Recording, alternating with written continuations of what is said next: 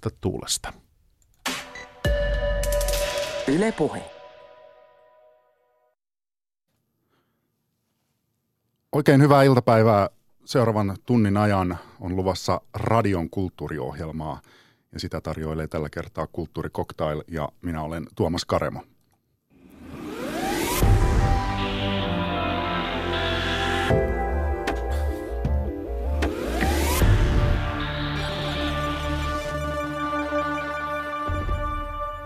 Tämän lähetyksen avainsanoja ja nimiä ovat Hillary Clinton, Donald Trump, Jari Tervo, inkeriläiset, saamelaiset, loukkaantuminen, asiantuntijuus sekä tyyliin, eli ilmaisu, että voisit ostaa tyyliin banaaneja.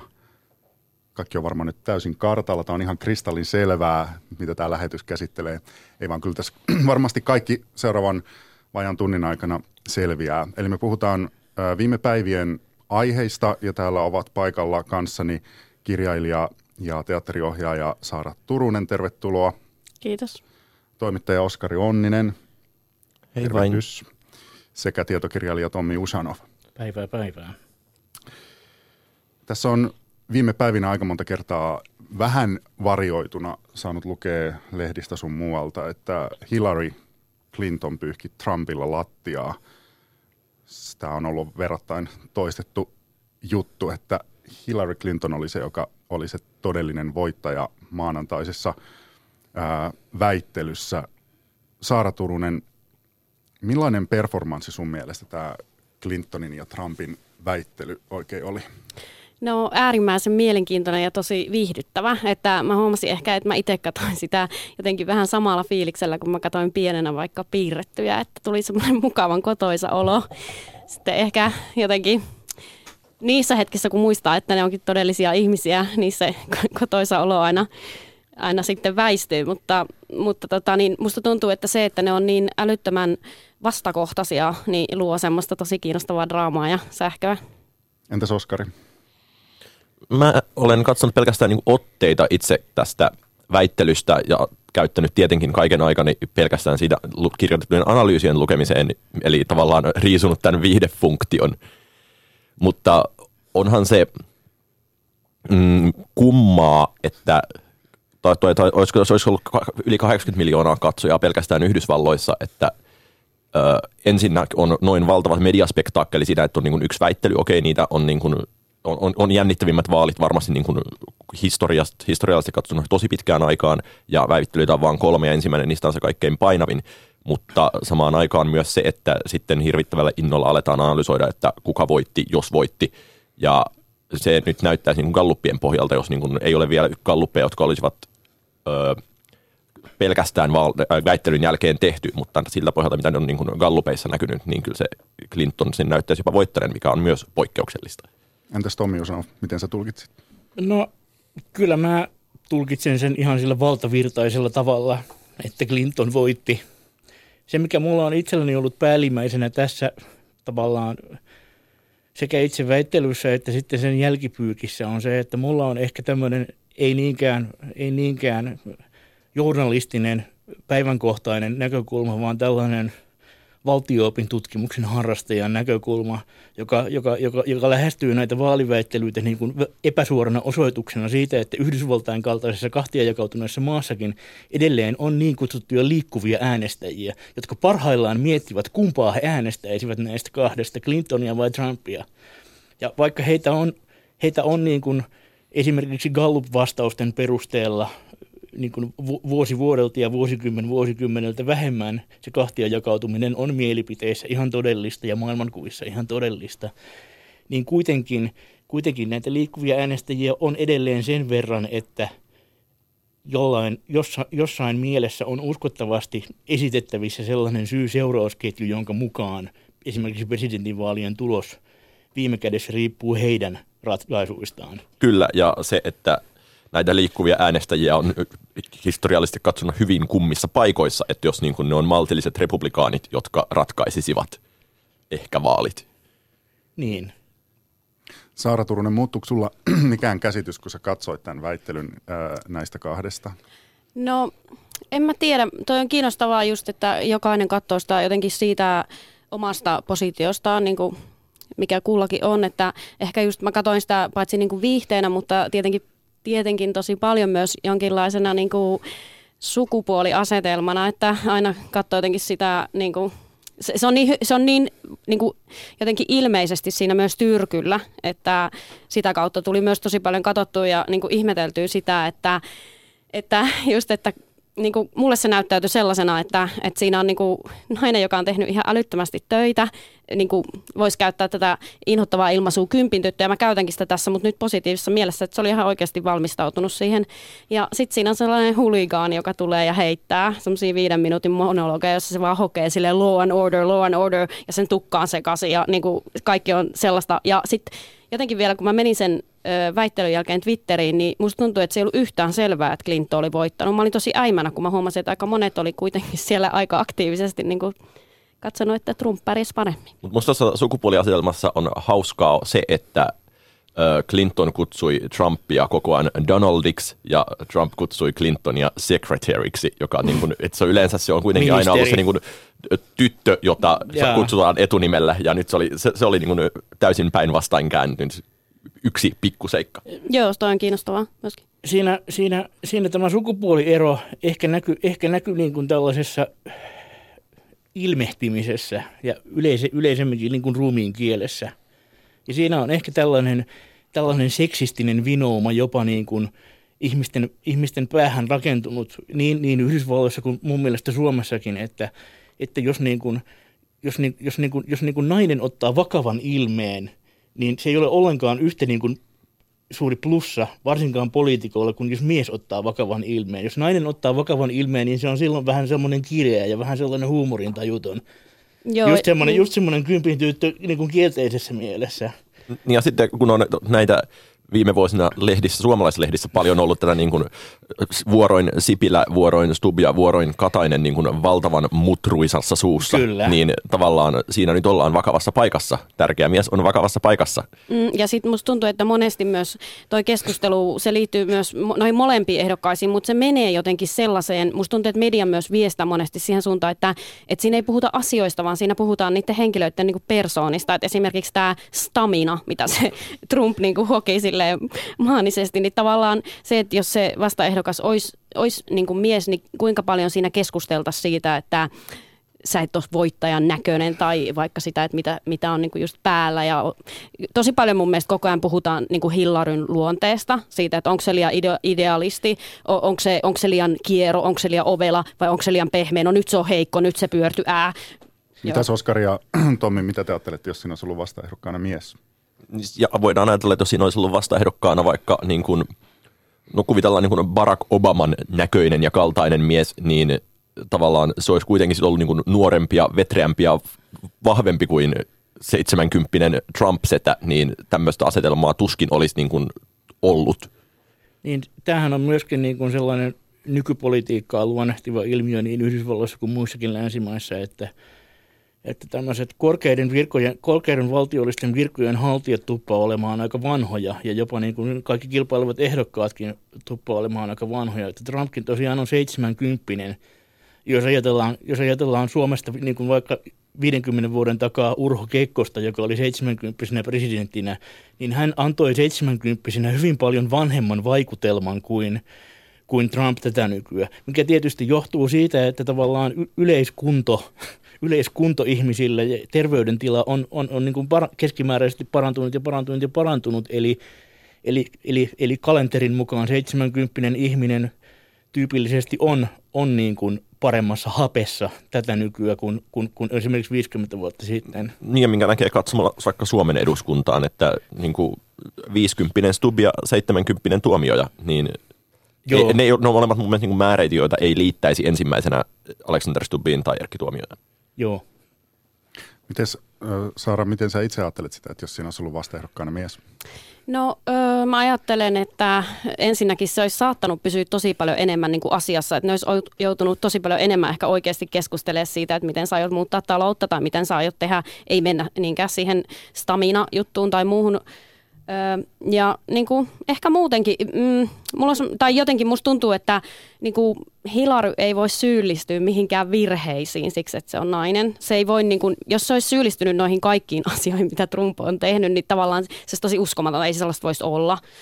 Ja tota, niin. Ja, ja ehkä muutenkin koko, tota, koko, koko tota hommaa tavallaan leimaa jotenkin se, että mä, mä, mä jostain luin, että että 52 prosenttia amerikkalaisista miehistä mm, on ilmoittanut, että Hillary on vastenmielinen ehdokas ja, ja, ja suuri osa myös näistä ihmisistä on ilmoittanut, että heidän mielestään nyky-Amerikka on liian feminiini ja pehmeä. Että jollain tavalla se tuntuu li, liittyvän myös siihen sukupuoleen se, että miksi Hillary koetaan jollain tavalla vastenmieliseksi tai uhaksi mulle tuli mieleen joskus joitain viikkoja sitten luin, olisiko sitä kutsuttu nimenomaan jopa, nimenomaan niin jopa Trump-faktoriksi, että jossa arvioidaan, että kuinka paljon, ö, tai että on niin kuin skaala, jossa jos e-, ehdokas sekoilee, niin mitä enemmän ehdokas sekoilee, niin sitä niin kuin suuremman arvon hän siitä saa. Niin kuin, eli niin kuin, että Trumpin arvo olisi niin kuin noin 100 ja Obaman ja Romneyn arvo oli noin yksi viime vaaleissa ja tavallaan Hillaryn arvo olisi nyt ehkä viisi. Niin se, että vaikka Trumpin arvo on sata, niin sitä niin kuin media kohtelee paljon niin kuin ehkä kympin tasolla, ja Hillaryn arvo on viisi, niin sitä kohdellaan hyvin niin kuin tasavertaisena Trumpin kanssa, että sekin olisi niin kuin noin kympissä, jolloin niin kuin siinä todellakin niin kuin Hillaryn pienikin virhe tai niin kuin vastaava on niin kuin valtava shokin aihe, ja samaan aikaan niin kuin Trump toimii täysin päinvastaisesti, ja siinähän niin kuin ei ole, tai, tai mun mielestä niin kuin ö, ollut pitkään jo selvää, että niin eihän siinä toiminnassa ole erityistä järkeä, mutta silti siihen, niin kuin, siihen on pakko ehkä sen niin kuin presidenttipelin vuoksi, niin se on, on pakko esittää, niin kuin, että tässä nyt on ehdokas kuitenkin. Tämä vaikutelma mullekin on, on niin kuin, voisin, voisin yhtyä tähän melkein, melkeinpä niin kuin sanasta sanaan. Tämä on se vaikutelma, mikä mullekin on jäänyt. Tai sitten me ollaan vaan seurattu samoja medioita. Mitä mediota te olette seurannut?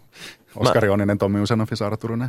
Mä katson päivittäin monta kertaa 538, 538 ennustetta, joka on kaikkein itse asiassa Trump-myönteisin ennuste, mutta todennäköisesti kaikkein paras ennuste, mikä on olemassa, ja sitten luen niitä siihen liittyviä juttuja, ja olen huomannut jotenkin kummasti, että niin kun se on se mun päävaalimedia, eikä niinkään New York Times tai Politico. Entäs Tommi Usanov? No, no ei, tämä ei, ei tää, tää mun teoriani kumoutuu nyt, koska mä, mä en niinkään seuraa sitä 538, paitsi jos joku linkittää sinne tai joku linkittää johonkuhun, joka linkittää siihen.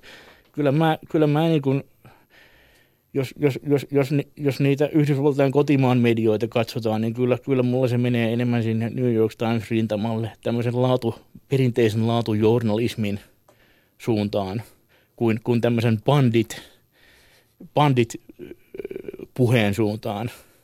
Saara Turunen. No mm, varmaan aika pitkälle valtamediaa, niin kuin yhdysvaltalaista ja suomalaista, mutta sitten toisaalta tulee seurattua sellaisia tiettyjä ryhmiä, jotka linkkaa esimerkiksi Facebookissa. Olen sellaisessa ryhmässä, jonka nimi on Ompeluseura, jotka katsovat aina asioita niin kuin tästä ö, naisnäkökulmasta ja siellä esimerkiksi on paljon linkattu tämmöisiä mm, artikkeleita, jotka laajemmin jotenkin miettii sitä, että onko tässä taustalla joku misogyyninen ilmiö ja muutenkin, että miten niin kuin politiikassa se asema on erilainen naiselle, jos nyt ajatellaan vaikka mitä on tällä hetkellä vaikka Brasilian presidentille tapahtunut tälleen. Missä sun mielestä Saara Trump oli hirveän hyvä siinä väittelyssä? Toi, on, toi on hyvä häntä. kysymys. Hei vitsi oikeasti, koska hei, mä sit kuitenkin, mä niinku vähän niinku rupesin tykkää siitä siinä. Se, se, se oli se, mitä mulle siinä tapahtui. Siis Trump on hyvä huumorissa. Trumpilla on huumoria ja se osaa sille, se osaa hymistellä niin kuin itselleen. Että vaikka sille puuattaisi kuinka paljon se vaan sille hymistelee jotenkin sitä nenäänsä niiskauttelee. Se, se on niin kuin hyvä siinä. Niin voisi käyttää suomen kielen adjektiivia muikea. Entäs Oskari, mitä sä muikean lisäksi, tai haluatko ottaa sen sanan pois jopa?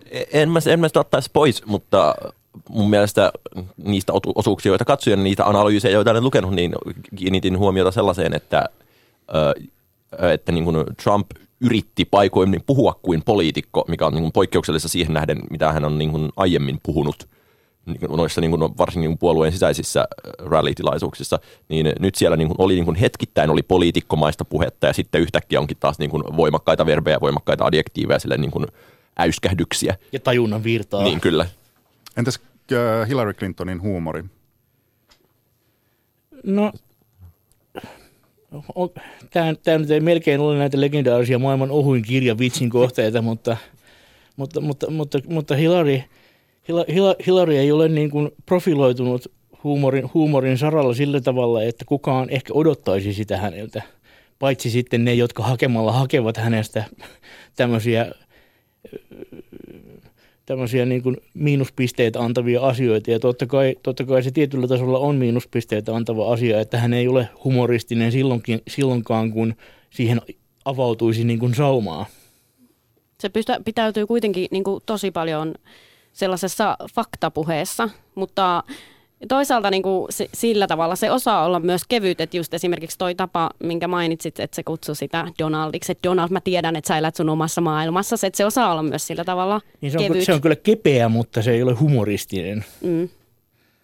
Se ei ole myöskään, niin kuin, tai no, jos tehdään niin kuin huumorin ja koomisen välille vielä tällainen käsitteellinen erottelu, niin niin, niin Trump, Trump menee niin kuin jopa sinne huumorin ulkopuolelle tämmöisen koomisen alueelle, ja, ja, ja tässä, on, tässä on nyt semmoinen, mistä on hyvin vaikea, hyvin vaikea niin kuvitella, että jos Hillary tekisi niin, jos häntä aseella uhaten pakottaa, pakotettaisiin tekemään niin, niin mitä tapahtuu? Nyt, niin. nyt revit huumoria jostain, ja nyt, niin hän, on... hän, hän ehkä menisi niin kuin vaikeaksi. Näitä väittelyitä on vielä luvassa, eikö viimeinen ollut 19 päivää? kaksi vielä ja varapresidentti. Kyllä, joo. Niin tämä on jännä nähdä, että miten esimerkiksi nyt tämä balanssi tämän huumorin kanssa, että kuinka paljon uskaltaa flirttailla huumorimaailman ja pelleilyn kanssa versus vakavasti otettavuus. Oskari, sulla oli vielä joku, äh, olit sanomaisillasi äsken tuossa jotain vai? En, en varmaan ollut. Mennäänkö toiseen aiheeseen? Vai oliko teillä tästä vielä jotain? Tuskipa vaan. No niin. Eli täällä äh, vieraina ovat Oskari Onninen, Tommi Usanov ja Saara Turunen ja keskustelemme äh, ajankohtaisista aiheista tavalla tai toisella kulttuuriin liittyvistä. Ja jatketaan Jari Tervosta ja inkeriläisistä. Tähän liittyy paljon teemoja, paljon kysymyksiä, kuten se, että kuka saa kertoa kenenkin tarinaa. Olkoon se nyt sitten esimerkiksi inkeriläisten tarinaa tai sitten saamelaisten tarinaa. Ja saamelaisesta osa on tässä viime aikoina ärsyntynyt niin Disneylle kuin Kiasmalle ja Jenni Hiltusille, joka on tehnyt video, videoteoksen, mutta mennään tähän – Jari Tervoon. Kerron ihan hetken, että, että suunnilleen mitä on tapahtunut. Eli Jari Tervolta ilmestyi vähän aikaa sitten romaani nimeltään Matriarkka, jossa Tervo kertoo inkeriläisistä. Ja no kuinka ollakaan tästä kirjasta, sen, sen varsinaisesta sisällöstä, siitä kertomuksesta jo puhuttu niin paljon enemmänkin siitä, että mitä ja miten Tervo on puhunut haastatteluissa. Helsingin Sanomien haastattelussa – Tervo puhui siitä, että hän oli havainnut itsessään autistisia ö, piirteitä perehdyttyään Simon Baron Cohen, joka on siis koomikko Sacha Baron Cohenin serkku, niin hänen ö, autismitutkimuksiin ja siinä otsikossa oli näin, että kirjailija Jari Tervo epäilee, että suomalaiset ovat autistisempia kuin muut ja se selittää myös suomalaisten rasisti, rasismia. Ja ö, Iltalehdessä Olli Ainola ö, kirjoitti näkökulma kolumnin otsikolla Poliitikko Jari Tervo puhuu puuta heinää. Jari Tervo ratsastaa inkeriläisten kärsimyksellä. Hän on aikamme satusetä Topelius. Ja, ja tässä ihan muutama sitaatti tästä Ainolan kolumnista. Inkeriläisten tragedia on Tervon keppihevonen, jolla hän tekee härskisti politiikkaa. Tunteita kuohuttaen Tervo haluaa muuttaa Suomen maahanmuuttopolitiikan. Hän vaatii lempeämpää, inhimillisempää politiikkaa kirjailija Tervossa on aineksia Suomen Kiplingiksi. Väkisin pitää löytää meillekin valkoisen miehen taakka. Hän on ainakin aikamme Topelius ja jatkaa satusetien pitkää perinnettä. Eli mm, miten tässä on oikein käynyt niin kuin mä oon ajatellut äh, viime vuosina äh, Jari Tervosta, että hän on yksi tämän maan äh, kovimpia antirasisteja ja, ja nyt tää, tätä asetelmaa käännetään ihan toistepäin yhtäkkiä, että hän on, on rasisti. Mun mielestä tai, tai mä näin jonkinlaisen kulun siinä, että kun Tervo kirjoitteli tänne itse asiassa Yleisradiolle näitä kolumneja, joita sitten kannus, joissa, joissa sitten tietyt piirit olivat hyvin tyytyväisiä ja tietyt piirit tietenkin hyvin pahoillaan, niin mun, mun mielestä tämä niin toi Helsingin Sanomien haastattelu on enemmänkin jonkinlainen sellainen, että tai kuvaa sitä, että Tervo on selkeästi innostunut hirvittävästi näistä niin kuin saamastaan positiivisesta palautteesta ja sitten ehkä on vähän lähtenyt mopo niin kutsutusti keulimaan. Millä tavalla? Siis mun mielestä tämä autismikommentti oli niin kuin läpeensä päätön. Se, että jos se viittaa johonkin niin kuin ei mitenkään erityisen arvostettuun tutkimukseen ja sitten heittää tällaisen niin kuin väitteen siitä, että, hmm, että kyllä me varmaan suomalaiset ollaan autisteja, että siksihän me ollaan rasisteja, niin tavallaan mä en tiedä, että palveleeko tollainen Tervon toiminta hirvittävästi sitä niin kuin, tai rasismin vastustamista lopulta. Niin siis kyllähän se tutkimus on itse ihan arvostettu, että se on niin kutsuttua valtavirta tiedettä, mutta se, se vaan kaapattiin, kaapattiin keppihevoseksi masentamankin tutulla tavalla. Ja, ja tässä, tässä mun mielestäni on kysymys siitä, että on sanottu, on sanottu asioita provokatiivisia, tietoisesti provokatiivisia asioita pelkän provosoimisen vuoksi, jolloin ne ovat kääntyneet itseään vastaan. Niin ja siis tästä tavallaan oli merkkejä siitä silloin, kun Tervo puhui tästä Suomen white trashista näissä kolumneissaan. Että hän, voihan, voihan se, onhan sekin yksi mahdollisuus, että hän on ihan oikeasti yksityishenkilönä sitä mieltä sanasta sanaan kuin hän sanoi, mutta sen sanominen ääneen on vaan sillä tavalla itseään vastaan kääntyvää, koska se niin kuin vähentää hänen uskottavuuttaan ja, ja niin kuin kaventaa, kaventaa hänen potentiaalista yleisöään tarpeettomasti. Mm.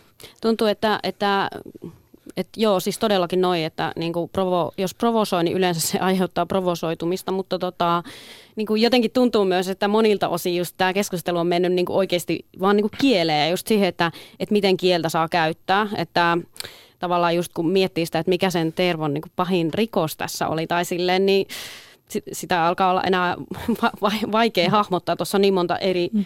eri niin kuin lankaa, mutta siis okei, se on tosi tuomittavaa, että se rinnasti niin kuin jotenkin autismin ja, ja rasismin ja sitten ehkä myös sen, että, että puhuttiin tällaisesta kansanluonteesta, joka on tosi vaikea, mikä se on tai onko sitä olemassa, mutta sitten toisaalta, jos me nyt ollaan ihan rehellisiä, niin kuitenkin voidaan ehkä myöntää, että autisti-sana on myös semmoinen, mitä aika monet viljelee arkisessa keskustelussa ihan tuosta vaan, että tavallaan niin, monesti musta niin kuin, tuntuu nykyisin, että, että meillä on semmoinen kulttuuri, joka keskittyy tosi paljon kieleen ja, ja, ja tosi paljon puhutaan siitä, että niistä sanoista jotenkin, ne asiat ehkä niiden sanojen takana saattaa jopa unohtua. Ja, ja, niin kuin, ja niin kuin tällaisissa kyökkipsykologisissa selityksissäkin on niin kuin muotivirtauksia, jotka tulevat ja menevät. Koska autismista puhutaan niin kuin ihan oikeasti olemassa olevana lääketieteellisenä sairaustilana niin paljon. Ja on, on totta kai hyvä, että siitä puhutaan, niin sen tutkimus etenee ja niin edelleen niin, niin se, on, se, on, se on nyt tällä hetkellä se, joka kaapataan keppihevoseksi. Niin. 50 vuotta sitten kukaan ei olisi maininnut tässä yhteydessä autismia. Sen sijaan olisi hyvin voinut tarjota esimerkiksi tällaisia psykoanalyyttisiä selityksiä, että rasisteilla on ollut lapsuudessa joku huono äitisuhde ja niin edelleen. Ja sitten tässä vastikään oli tämä niin kuin narsismivaihe myös. Narsismivaihe oli myös. ADHD. On aina kiva tietää, että mikä on niin kuin seuraavat, ne voisi melkein ennustaa. Mutta äh, jos mennään autisteista, äh, anteeksi, tämä nyt tämä on varmaan yksi kauheimpia siirtymiä, mutta siis inkeriläisiin ja tähän varsin, varsinaiseen aiheeseen.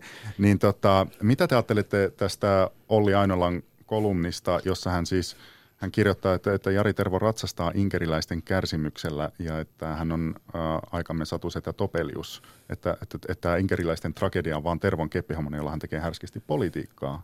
Musta, musta oli, no ensin, no ensin musta oli hauskaa, että Olli Ainolan kaltainen sitä toimittaja paheksuu Tervoa kulttuurisesta appropriaatiosta. Toiseksi musta oli se, kun Ainola eritteli tätä niin historiallista taustaa kolumnissaan, niin mulle jäi siltä pohjalta kuva, että Tervolla nyt saattaa olla kaikenlaisia niin historiallisia ongelmia tässä ö, kirjassa. Ja sitten kolmanneksi mun mielestä siteeraan ö, kirjailija Lionel Shriveria, joka vastikään piti jossain puheen, liittyen nimenomaan, jossa hän toivoo, että tämä niin kulttuurinen appropriaatio, omiminen, lainaaminen loppuisi, että Shriver oli silleen, että, niin, että, että hän on fiktiokirjailija, niin hänen tehtävänsä on keksiä asioita, hänen tehtävänsä on niin kuin asettua toisten ihmisen, ihmisten rooliin ja näin. Ja sitten, että jos niin kuin lähdetään miettimään, että kuka varastaa mitä ja keneltä, niin lopulta meillä kukaan ei voi kirjoittaa enää mitään muuta kuin muistelmia. Niin. Saara, Öö, joo, niin. Siis musta tuntuu, että jotenkin kaikki, kaikki jotenkin liittyy tähän niin kuin, mun päässä tähän hypersensitiivisyyden kulttuuriin jollain tavalla just tähän, niin kuin, että laitan Twitteriin jotakin, että vihaan jotakin vähemmistöä tai jotain ikävää, sitten menen lentokoneeseen, suljen puhelimeen ja tuun ulos sieltä ja sitten mulla ei enää elämää. Jotenkin, että se tuo oikeudenkäynti on niin kuin koko ajan koko ajan käynnissä ja mm, niin kuin se, se, se, mikä mun mielestä oli, on itse asiassa kiinnostavaa tuossa, mitä sä mainitsit tuon tuon kirjailijan, niin tavallaan just se, että, että jos, joskus se hypersensitiivisyyden kulttuuri voi johtaa siihen, että, että tavallaan kun mitään ei voi sanoa, niin sitten tulee Trump ja sanoo kaiken sen, mitä kaikki on Aivan. aina halunneet Aivan. sanoa. Mm. Ja sen jälkeen ikään kuin se saavuttaa suosiota, koska on niin paljon ihmisiä, jotka on kokonaan, kokonaan tämän diskurssin niin kuin ulkopuolella. Kieli, esim, kielitaito ei esimerkiksi edes riitä niin kuin osallistumaan tähän diskurssiin. Tommi. Näinpä, näinpä juuri, näinpä juuri. Ja siinä on niin kuin yleisemminkin, yleisemmin kun, kun niin kuin ryhmän puolesta loukkaannutaan – kun yksittäin, yksittäinen johonkin ryhmään kuuluva ihminen loukkaantuu tämän oman ryhmänsä puolesta, niin siinä, siinä kuitenkin loppujen lopuksi on kysymys siitä, että, että niin kuin keskenään erilaisia ihmisiä pelkistetään sen ryhmänsä edustajiksi ja he ovat ensisijaisesti sen ryhmänsä edustajia, eivätkä keskenään erilaisia ihmisiä. Ja tämähän nyt pohjimmiltaan on kuitenkin se sama logiikka, mikä on kaikissa rasismeissa ja mm-hmm. seksismeissä mm-hmm. ja muissa moraalisesti kuvottavissa ismeissä – että ihminen ei saa olla se ihminen, joka hän on, vaan hän on ensisijaisesti, ensisijaisesti mm. nainen tai ensisijaisesti kiinalainen tai ensisijaisesti mi- milloin mikäkin. Ja, ja, ja, ja, ja niin kuin, miksei tätä sitten tosiaan, minusta se Shriverin kommentti oli siinä mielessä hyvä, että se oli tällainen filosofinen niin kutsuttu reduktio ad absurdum. Eli viedään se argumentti niin äärimmäiseksi, että lopulta niin kuin ei voi kirjoittaa muuta kuin yksilötasolla. Kyllä, että, että niin. kaikki, kaikki, kaikki ihmiset edustavat kyllä omaa ryhmäänsä, mutta sen ryhmän jäsenmäärä on se yksi, eli se ihminen itse. Niin ja siis se tavallaan äh, se siinä Shriverin kommentissa nimenomaan oli tämmöinen, niin se vaan osoitti, että tuo logiikka on kestämättömällä pohjalla, että niin kuin, jos rajat varmasti voidaan vetää jotenkin järkevästi, mutta jos niin kuin, rajoja aletaan tai aletaan mennä rajojen vetämisen kannalta li, liian sensitiivisiksi, niin sitten oikeasti voidaan olla tuossa tilanteessa, paitsi että ei siis tietenkään olla, mutta niin kuin, kuten Tommi sanoi. Mm. Mutta musta tuntuu, että jotenkin toi kulttuurisen omimisen keskustelu on kuitenkin niin kuin tullut nyt jäädäkseen, että tavallaan se on semmoinen keskustelu myös, mitä esimerkiksi vaikka taiteilijana ei voi enää ohittaa, että se, se nyt on vaan täällä. Ja sitten siinä on musta kans just tosi paljon eroja, että, että ikään kuin, että niin kuin vaikka esimerkiksi nämä saamelaiset, jotka pahastu siitä kiasmassa olevasta teoksesta, niin se on musta kauhean eri asia kuin vaikka toi, että toinen valkoinen heteromies pahastuu jonkun vähemmistön puolesta ikään kuin, että se, se, silloin se ehkä menee jo liian pitkälle, mutta samaan aikaan mä oon sitä mieltä, että, että monesti ehkä kuitenkin meidän on pakko niinku kuunnella jotain sellaisia viestejä, kuin mitä esimerkiksi noi saamelaiset nuoret halus ehkä välittää tuossa. Mitä mieltä te olette siis tästä kysymyksestä, että tämmöinen, tämä on muuten mielenkiintoinen jo tämä, tämä sana, että se on kulttuurista omimista. Niin että, että niin kuin Oskari sanoi, että viittasit tota, tekstiin, että se pitäisi, niin kuin, niin kuin, jos mä nyt ymmärsin oikein, että pitäisi niin kuin lopettaa keskustelu siitä kulttuurisen omimisen teemasta, jos vai vedinkö nyt liikaa mm, no, mun, mielestä, mun mielestä siitä on ehkä ihan aiheellista keskustella, mutta niin kuin, tämmöinen niin kuin loukkaantumiskulttuuri siihen liittyen on ehkä ongelmallista. Ja mun mielestä niin kuin on validi huomautus, jos niin kuin Jari Tervo tai kuka tahansa kuvaa jotenkin niin kuin huonosti jotain vähemmistöä tavallaan, että se ei niin kuin liity mitenkään esimerkiksi tosiasioihin. Niin, toi on hyvä, hyvä pointti ikään kuin, että jos kuvataan jotain niin kuin vähemmistöä, niin miten? Siinäkin on niin paljon eroja. No, mulla, mulla tuli mieleen ystäväni Inkeri Koskinen, joka on filosofian tutkija Helsingin yliopistossa, jonka, jonka erikoistumisala on, on nimenomaan filosofian piirissä tutkia tällaista esimerkiksi alkuperäiskansojen, alkuperäiskansojen ja jonkun valtaväestön kanssakäymistä tieteellisen tutkimuksen alueella. On tällaisia o- käytännön ongelmia niin kutsutulla kentällä, kun tehdään tiedettä, esimerkiksi arkeologista tutkimusta, joka osoittaa, että jotkut myytit jostain alkuperäiskansan esihistoriasta ei kirjaimellisesti pidä paikkaansa, että näitä ja näitä asioita, jotka ovat semmoinen yhdistävä myytti, niin kuin suomalaisille esimerkiksi Kalevala, ei ole kirjaimellisesti tapahtunut jossain esihistoriassa, vaan ne ovat ikään kuin kaunokirjallisuuteen rinnastuva asia. Ja, ja, ja, sitten, ja, sitten, ja sitten on tällaista keskustelua, ja siellä voi, voi, voi joutua niin kuin tiukkoihin, tiukkoihinkin paikkoihin välillä, kun pitää ylläpitää sellaista tasapainoa tämän näkemyksen ja sitten sen näkemyksen välillä, että ne myytit kuitenkin ovat niin kuin kulttuuriperintönä hirvittävän arvokkaat ja suojelemisen arvoisia ja jopa niin kuin juhlistamisen arvoisia. Kun siellä sitten alkuperäiskansan piirissä on sekä ihmisiä, jotka loukkaantuvat, loukkaan, loukkaantuvat jotka sitten eivät loukkaannu, ja niin heidän välinenkin tasapaino täytyy sitten säilyttää.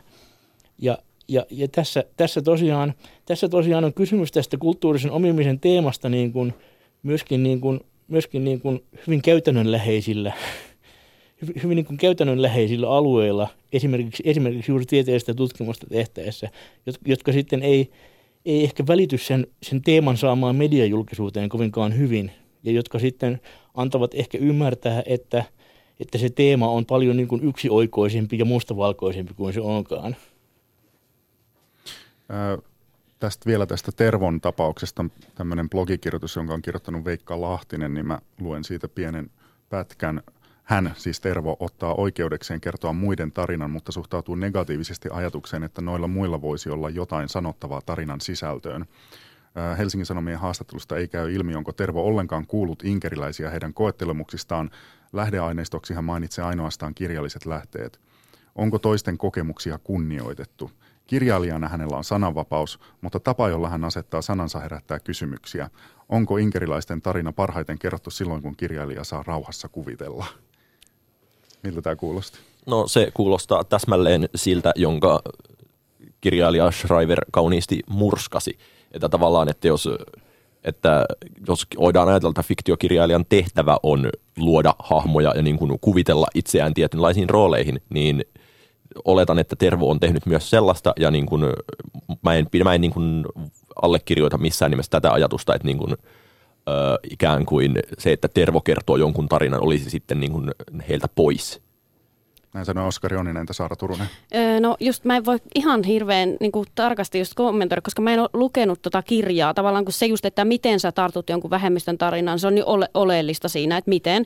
Mutta sitten öö, samaan aikaan mä oon kyllä, siis se itsehän mun mielestä Helsingin Sanomissa sanoi, että kirjan kirjoittaminen ei ole ryhmätyötä. Mm. Ja kyllä mun täytyy tossakaan just niin kuin yhtyä, yhtyä sen mielipiteeseen, tai siis sille, että e, e, niin kuin, fiktio on myös eri asia kuin tietokirjallisuus. Että et sä voi kuunnella jo niin kuin, ei, ei fiktiokirjoittaja voi vaatia siitä tilille, että se ei ole haastatellut kaikkia maailman niin, niin Samalla tavalla itse asiassa samainen Schreiber myös huomautti siitä, että niin kuin fiktiohan on lähtökohtaisesti feikkiä ja on niin kuin järjetöntä peräänkuuluttaa fiktiolta jonkinlaista autenttisuutta. Niin ja lopulta mä ajattelen, että fiktio on jotenkin sellaista, että sä et voi lopulta tavoittaa kenenkään kokemusta. Sä et voi tavoittaa tummaihoisen ihmisen kokemusta, et eläimen, et eh, miehen, et naisen, et edes it, omaa kokemustasi. Omaakaan kokemusta ei voi tavoittaa. Juuri näin.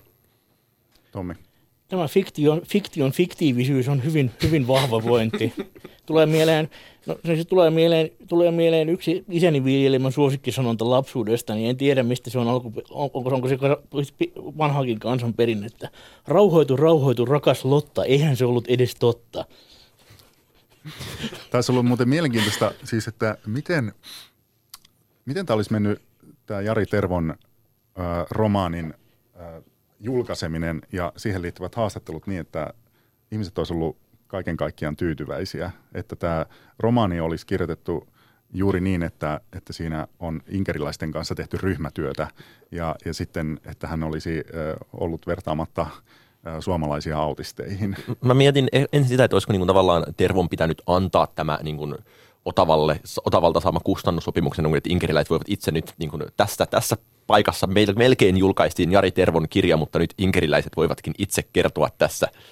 Niin, kirjan, kirjan oli, kirjoittajan olisi pitänyt ensinnäkin olla itse taustainen ja sitten sen kirjan olisi pitänyt keskittyä niin kuin, paljon, niin kuin, paljon, niin kuin, paljon niin kuin läheisemmin zoomata nimenomaan siihen kärsimyspuoleen inkeriläisten historiassa. Eh, ehkä niin kuin, jos, jos inkeriläistä olisi kirjoitettu sellainen kirja, jonka suhde Inkerin ja Inkerin historiaan on sama kuin vaikka, niin kuin, vaikka niin kuin Sofia, Oks, Sofia Oksisen puhdistuksen suhde Viron historiaan, niin ehkä sitten, sitten se olisi ollut se, mitä on odotettu. Saara? No ehkä just jos, miten se olisi mennyt tässä meidän niin kuin just ny, nykyisessä hypersensitiivisessä diskurssissa, niin kirjaa ei olisi kirjoitettu koska ei, ei voi, koska ei ole itse inkeriläinen. Tässä me tullaan myös kysymykseen asiantuntijuudesta, että miten, miten jostain taiteilijasta tulee asiantuntija, joko niin, että hän haluaa ryhtyä jonkun asian asiantuntijaksi, tai että hänet jollain tavalla asemoidaan, pikkuhiljaa luodaan tällainen asiantuntija-status. Mua huvittaa esimerkiksi tämä paperitee-räppärin runokirjaan liittyvä kirjoittelu, jossa on, on ollut jotenkin havaittavissa, että paperitee on nyt tämän ajan yksi tärkeimpiä ja kiinnostavimpia maskuliinisuuden tulkkeja ja asiantuntijoita.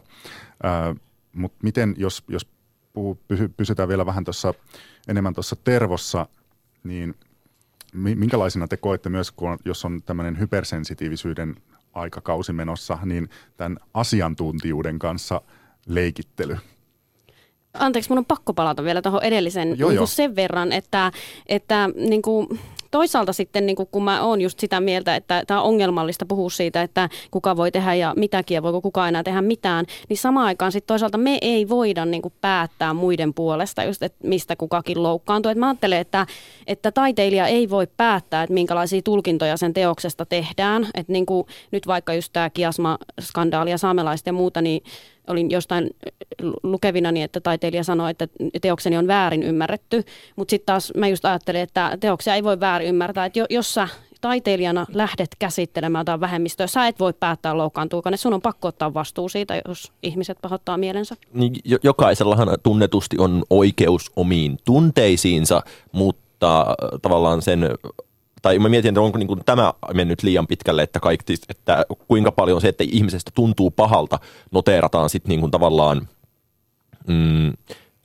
että se, että ihmiset tuntuu pahalta, niin kuinka usein se on sitten jo niin kuin välittömässä että apua nyt sitten aletaan pyytämään anteeksi ja tavallaan se niin kuin, siihen semmoisen niin tunnepuuroon on hirveän helppo hukuttaa kaikki se varsinainen analyysi siitä, että, niin kuin, että onkohan tässä nyt toimittu millä tavalla vai eikö tässä ole. Ja tavallaan, että niin kuin, sitten joku loukkaantuu, sitten joku pyytää anteeksi, että niin kuin seuraavana niin, päivänä sama uusiksi. Mutta joo, kyllä. Mutta sitten mun mielestä oli esimerkiksi tosi kiinnostavaa mm, ton, ton kiasma-jutun yhteydessä, että yleensä se loukkaantumisen takana on myös jotain muuta. Ja sit sitäkin voi olla kiinnostava niin kuin kuunnella. Että nimenomaan just itse asiassa Ylen uutisissa taisi olla joku artikkeli, jossa, jossa saamelaiset nuoret itse avasivat tätä, että mitä tämän loukkaantumisen ta- taustalla on. Että niin kuin, tavallaan sen taustalla on se, että niiden isävanhemmat ei voinut puhua niiden omaa kieltä. Ne on joutunut häpeä niiden kulttuuria. Sitten esimerkiksi siellä oli sellainen kiinnostava pointti, jonka se mainitsi, että vaikka suomalaisissa historiankirjoissa ei ole oikeastaan meidän omasta alkuperäiskansasta puhuta lähes ollenkaan. Ja tähän mä kiinnitin huomioon, koska ei, ei ole tosiaankaan niin tullut vastaan. Tai siis, että mun mielestä aina se, että joku leimataan loukkaantujaksi, niin sitten samalla kuitenkin voitaisiin myös kuunnella, että miksi se on loukkaantunut, mitä asiaa sillä on. Sillä on ehkä jotain asiaa. Ja vaan siis nimenomaan tämä on juuri se pointti, että sen niin kuin loukkaantumisen sijaan tulisi keskittyä siihen niin kuin asiaan, mikä siinä on, ja arvioida se sen asian kannalta, ei sen kannalta, että onko tässä nyt loukkaannuttu vai ei ole loukkaannuttu. Kyllä. Siis äh, viittaat Saara tähän tässä, tällä kiasmalla äh, tähän äh, siis Jenni Hiltusen tanssivideoon, niin kuin, jossa siis on äh, sa, tämmöiseen feikkisaame-ukuun sonnustautunut äh, tanssimassa tällä tavalla niin kuin erottisesti provosoiden tverkkaamassa. Ja siitä siis, äh, että Kiasma on nostanut sen teoksen kokoelmiinsa, niin tämä on siis se, se juttu. Joo, kyllä. Kiitos kun pohjustit. Joo, ei mitään. Tota, äh, me, mä olin alkamassa puhua tästä asiantuntijuudesta, mutta katosko tämä pointti nyt ihan on, onko se kiinnostava, että miten esimerkiksi Tervo on yhtäkkiä jotenkin tahtomattaan tai tahtoen inkeriläisyyden asiantuntija siis, tai rasismin siis asiantuntija? Tämä rasismin asiantuntijuushan tai on se Tervon varsinainen asiantuntijuus, ja, joka näkyy näissä niin kuin hänen kolumneissaan, joka nyt näkyy esimerkiksi Helsingin Sanomien haastattelussa, ja on näkynyt itse asiassa muutamassa muissakin tervohaastattelussa, jotka on lukenut, ja tavallaan itseni fiksummat ihmiset ovat toistelleet jatkuvasti sitä, että niin kuin nykyajassa on hirvittävän helppo olla asiantuntija, että käytännössä riittää, että sä niin kuin julistaudut mieskuvan asiantuntijaksi tai sosiaalisen median asiantuntijaksi tai infosodan asiantuntijaksi, ja sitten yhtäkkiä sua kuunnellaan, jos otetaan vakavasti, ja niin kuin, siinä jää hirvittävän usein käy silleen, että niin kuin tällä asiantuntijaksi itsensä – julistaneella ihmisellä, niin sillä ei välttämättä ole niin kuin erityistä substanssia siinä asiassa sitten kuitenkaan. Niin, mä olen, olen kirjoittanut asiantuntiju, suomen kielen asiantuntija sanasta aikoinaan kirjassani Suuri kaalihuijaus. ja päätynyt lopulta siihen tulokseen, että se olisi tarkoituksenmukaisinta ymmärtää äärikirjaimellisesti, että asiantuntija on ihminen, joka tuntee asian, siis sen asian, joka kulloinkin on keskustelussa puheena. Siis sama, samassa, samassa mielessä kuin postin kantaja on henkilö, joka kantaa postia, tai liikunnan opettaja on henkilö, joka opettaa liikuntaa. Ja, ja niin kuin, tämä tarkoittaa toisaalta, toisaalta, toisaalta tätä, mitä Oskari sanoi, että asiantuntijoina esiintyy jatkuvasti ja asiantuntijoina kutsutaan jatkuvasti esiintymään ihmisiä, jotka eivät tämän määritelmän mukaan ole asiantuntijoita. Mutta tässä on myöskin tällainen positiivinen puoli, että jos asiantuntijuus määritellään näin, niin, se, niin, niin siihen ei ole mitään muodollisia pätevyysvaatimuksia esimerkiksi akateemisten saavutusten saralla, vaan niin kuin hyvinkin maallikkopohjalta voi lukea itsensä asiantuntijaksi, jos osaa lukea oikeita paikkansa pitäviä tiedon lähteitä. Näin sanoi Tommi Usanov. Saara Turunen, onko sulla ö, ohjaajana, kirjailijana ollut, ollut tämmöistä, että sut taiteilijana on yhtäkkiä laitettu jonkunlaiseksi asiantuntijaksi? Joo, mä just ehkä itse just koen tämän enemmän, niin ei, ei niinkään päin, että esimerkiksi mä en ikinä julistautuisi minkään asia asiantuntijaksi, koska mulla on koko ajan sellainen olo, että mä en tiedä mistään mitään, mutta mulla on sellainen olo, että täälläkin mä nyt vaan on, mutta on kutsuttu tänne puhua Hilarysta ja Trumpista, niin kuin tavallaan, että et ehkä enemmänkin niin, että sut ikään kuin sulle annetaan se positio, sut Tuntuuko susta, kun sitä ei tämän tavallisuuden aaveen, että tavallaan kohteliko media sua sitten silloin jonkinlaisena tavallisuuden asiantuntijana? No joo, ehkä se on just silleen, että tavallaan kun tekee jonkun taideteoksen, niin sitten sen ma- maailman kautta sua pyydetään siitä asiasta enemmän kommentoimaan. Ja niin joo, toi on nyt, nyt tavallaan mä oon huomannut, että mun edellisten teosten kohdalla mut on kutsuttu useammin kommentoimaan niin kuin naisasiaa, ehkä just ja feminismiä sille ja sitten nyt se on vähän muuttunut se painotus. Miten sä oot kokenut sen silloin aluksi? No aluksi just, mm, se oli musta tosi hämmentävää, koska silloin kun mä olin kirjoittanut mun ekan näytelmän Puputytön, niin mä en ollut varmaan oikeastaan ollenkaan ajatellut feministisesti, että sitten yhtäkkiä se oli tosi hämmentävää. Mutta, mutta sitten toisaalta mulle se oli, mulle se oli niinku luonteva positio, mulle se oli kiinnostavaa, koska sitten se, että sitä manttelia sysittiin, niin mä kiinnostuin myös ehkä naisnäkökulmasta ja feminismistä ja, ja rupesin ottaa selvää ja se rikastutti mun elämää. Millä tavalla? No en mä tiedä, siis ehkä mä tulin tietoisemmaksi niin kuin jotenkin myös si- niistä asioista, mistä mä teen taidetta. Et mä olin kyllä tehnyt taidetta, joka, li- taidetta, joka liittyy niin kuin kokemukseen, joka nousee varmaan sukupuolesta, mutta sitten toisaalta mä olin tehnyt sitä kauhean niin kuin tietämättä siitä isosta kehyksestä ikään kuin. Palataan vielä Tommi Usanov, Oskari Onninen ja Saara Turunen tähän tota, loukkaantumisen kehään ja, ja saamelaisiin. Saamelaiset on siis olleet parissakin yhteydessä esillä, niin kuin tässä on käynyt ilmi. Ja toinen on se, että ö, Disney ö, on, on mitä ilmeisimmin valmistelemassa Frozen-nimisestä elokuvasta jatko-osaa, ovat käyneet ö, tutustumassa saamelaiseen kulttuuriin ö, Siida-nimisessä museossa, joka esittelee saamelaista, saamelaista elämää ja saamelaista kulttuuria – ja, ja museon amanuensi sanoo Helsingin Sanomien haastattelussa, että ei saamelainen kulttuuri ole jotakin, jonka voi vain ottaa ja tehdä sillä rahaa. Ja, ja sitten toinen ö, uutinen tai, tai tapaus on tämä siis, johon on jo viitattu Jenni Hiltusen vuonna 2012 tekemä ö, videoteos, ö, joka herätti vastalauseita jo silloin, kun se valmistui – Eli siitä on keskusteltu monissa blogeissa, Helsingin Sanomissa, yleisosastoilla, Yle Uutisissa ja sosiaalisessa mediassa. Ja hiljattain joukko saamelaisia nuoria järjesti Kiasmassa hiljaisen mielenosoituksen tämän teoksen äärellä. Ja kun Kiasma tämän teoksen osti, niin siis siitä nousi joidenkin saamelaisten keskuudessa meteliä ja museo totesi, että tässä teoksessa ei ole kyse saamelaisuudesta ja että Kiasma ei missään tapauksessa anna siunausta alkuperäiskansojen taiteen hyväksikäytölle. Minkälaisena te olette nähnyt tämän saamelaiset loukkaantuminen ja kulttuurinen omiminen teeman? Oskari Onninen. Mm, mun mielestä tähän Disney-asiaan, mun mielestä se oli Ylen tai Helsingin Sanomien haastattelu, jossa joku niin kuin näistä saamelaisten asiamiehistä oli sitten esitti, että nimenomaan, että oli, oli tämä kommentti, että, niin kuin, että ei voi noin vain toisten kulttuurilla tehdä rahaa. Ja sitten oli myös niin kuin toinen kommentti, jossa sanot, todettiin niin, että ehkä sitten meille saamelaisille voisi antaa osan elokuvan tuotoista. Tavallaan se, että se niin kuin, keskustelu oli jo kääntynyt siis selkeästi siihen, että voisiko niin kuin saamelaiset esimerkiksi saada rahaa siitä, että heidän kulttuuriaan käytetään tai omitaan tai näin, niin se on mun mielestä, mun mielestä on, niin kuin, on validi kysymys, että jos saamelaista kulttuuria Disney käyttää jollain tapaa elokuvassaan, niin kuinka se sitä käyttää, mutta mun mielestä se on mennyt jo vähän pitkälle, jos niin kuin mietitään, että voisiko tässä saada rahaa. Ja voi, tai että, jonkun korvauksen, niin, jonkun, jonkun, niin, jonkun korvauksen sitten niin kuin, kyllähän tästä voisi nyt kaikenlaisia et, ö, kortteja heittää erilaisiin muihinkin no, kansoihin ja vastaaviin, joista on tehty aika paljon kaikenlaisia rahaa takoneita Hollywood-elokuvia, että ovatkohan saa he saaneet korvauksia. Mutta toi on niinku, noin kaksi aika erilaista myös niinku diskurssia teosta ja noin, mutta ö, siis samaan aikaan kuitenkin tuossa on niinku se, että, että tavallaan, kun, koska just tämä raha on niin musta oleellinen tuon Disneyn kohdalla, koska kun puhutaan niin produktioista, jotka tuottaa sitä rahaa ihan älyttömästi, enemmän kuin mikään mm. niin kuin viihdebisneksessä, niin sitten kuitenkin sit esimerkiksi Norjan valtio vaikka luin niin on kiitollinen siitä, että tämä on nyt lisännyt turismia ja tulee lisää turismia sinne alueelle ja riha, lisää rah, rahaa valtiolle. Mutta usein kuitenkin ne turismirahat, niin ne ehkä jopa vaikeuttaa niitä saamalaisten niin eliolosuhteita ja sitten myöskin ne rahat just valuu niin kuin ei todellakaan sille alueelle. Niin tavallaan se on mun mielestä myös kiistanalainen kysymys, koska eletään kuitenkin maissa, jotka on niin kuin vuosikymmenien ajan just tavallaan niin kuin painanut näitä kulttuureita alas. Ja sitten ollaankin kuitenkin myymässä niitä pikkusia saameukkeleita ja ollaan silleen, että joo, laitetaan uusi laskettelukeskus.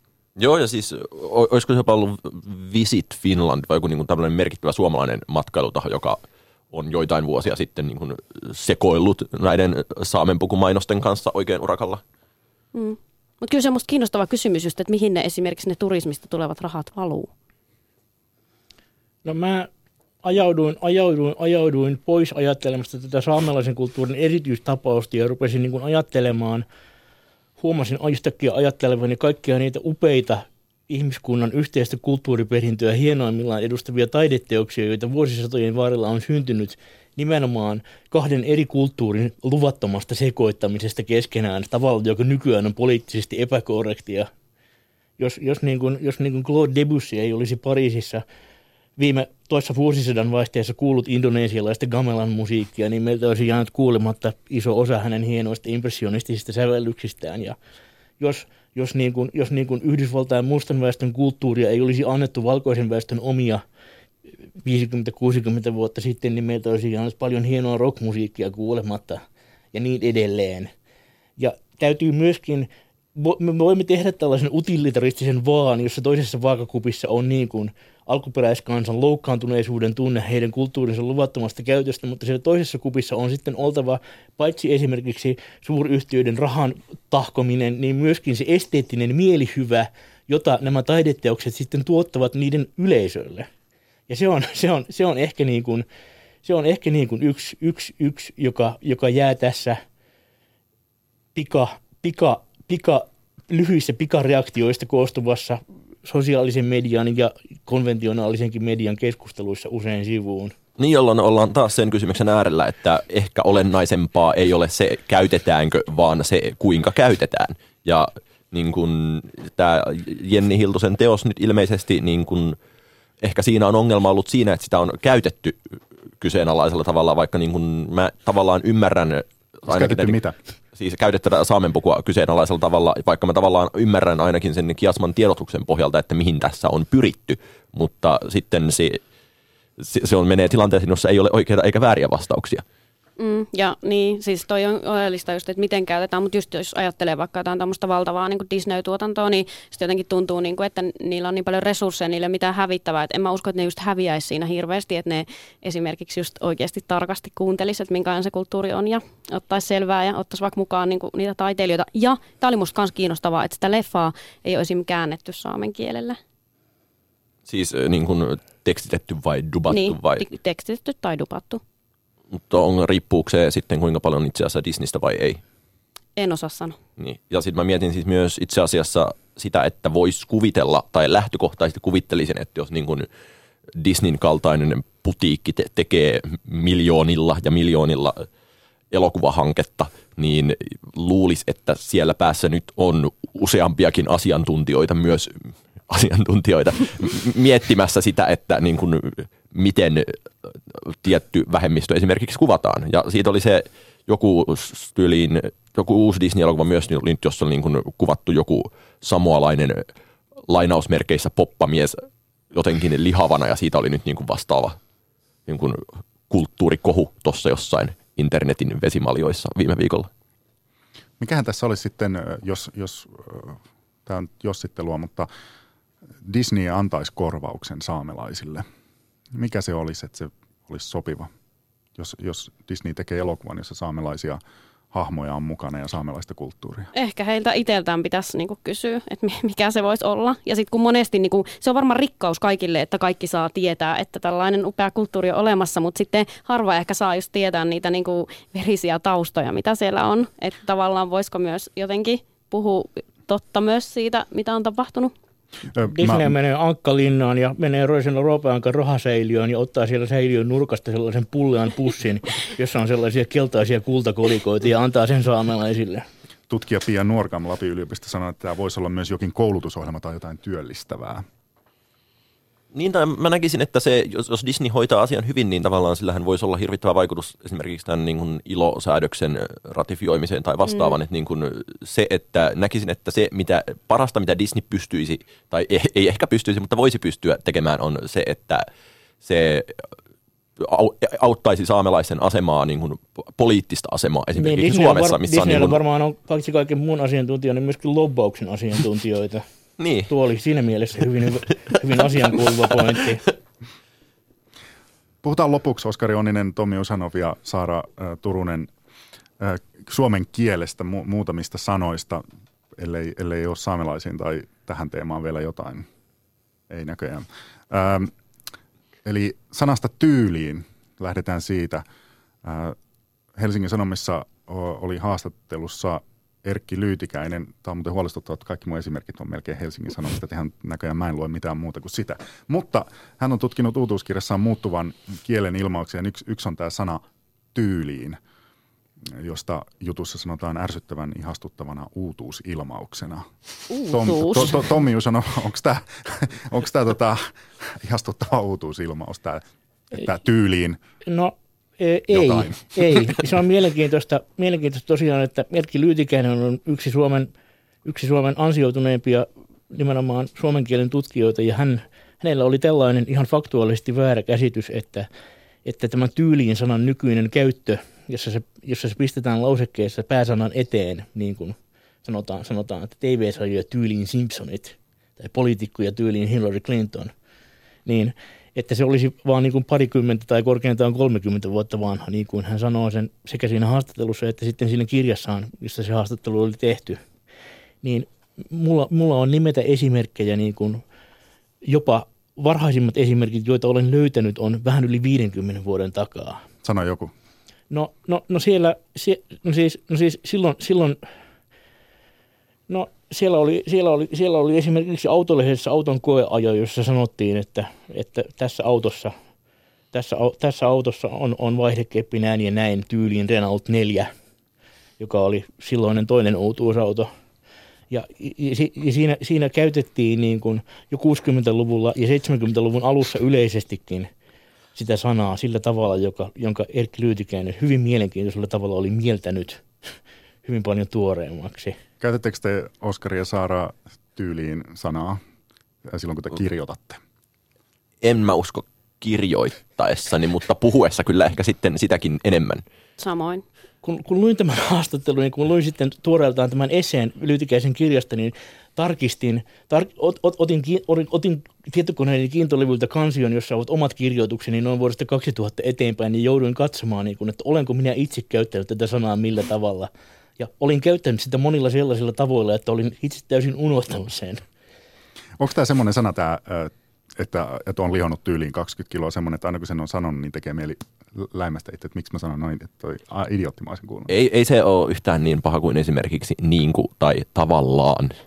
Ei, niin kuin ja tavallaan ihan mun, mun mielestä ihan yhtä, siis mikään noista ei itse asiassa ärsytä mua ollenkaan. Mua ärsyttää tavallaan, jos mulla on joku ykkösärsytyksen lähde, se on tavallaan. Ja tämä on tällaista itsesyytöksissä kiiriskelyä osaksi, koska se on mulla itselläni sellainen hirvittävän paha maneeri. En voi kuunnella, en voi kuunnella omaa puhettani niin kuin esimerkiksi radio-ohjelmassa kovinkaan monta minuuttia peräkkäin, koska sieltä tulee aina se tavallaan. Ja jos joku kuuntelee, jos, jos joku kuuntelee mun täytyy itseni varmaan areenasta mennä kuuntelemaan tämä ohjelma ja laskea, että monta kertaa olen, monta kertaa olen tahattomasti tämän tunnin aikana sanonut tavallaan. Mutta tälleen toimittajana täytesanoihin suhtautuu yllättävän pakkomielteisesti sen vuoksi, että kun joutuu viikoittain kuuntelemaan tuntitolkulla omaa puhettaan, kun purkaa haastattelunauhoja, niin tavallaan silloin toivoisi, Sanoit että puhuisi, silloin toivoo, että puhuisi mahdollisimman puhdasta ja kaunista ja jopa kirjakielistä suomen kieltä, jota olisi sit mukava kuunnella. Mun, mun on aina tehnyt mieli ampua itteni kahdella aseella vähintään silloin, kun mä oon mennyt sanomaan vaikka, että äh, halusin Veskun haastatteluun, koska Vesku.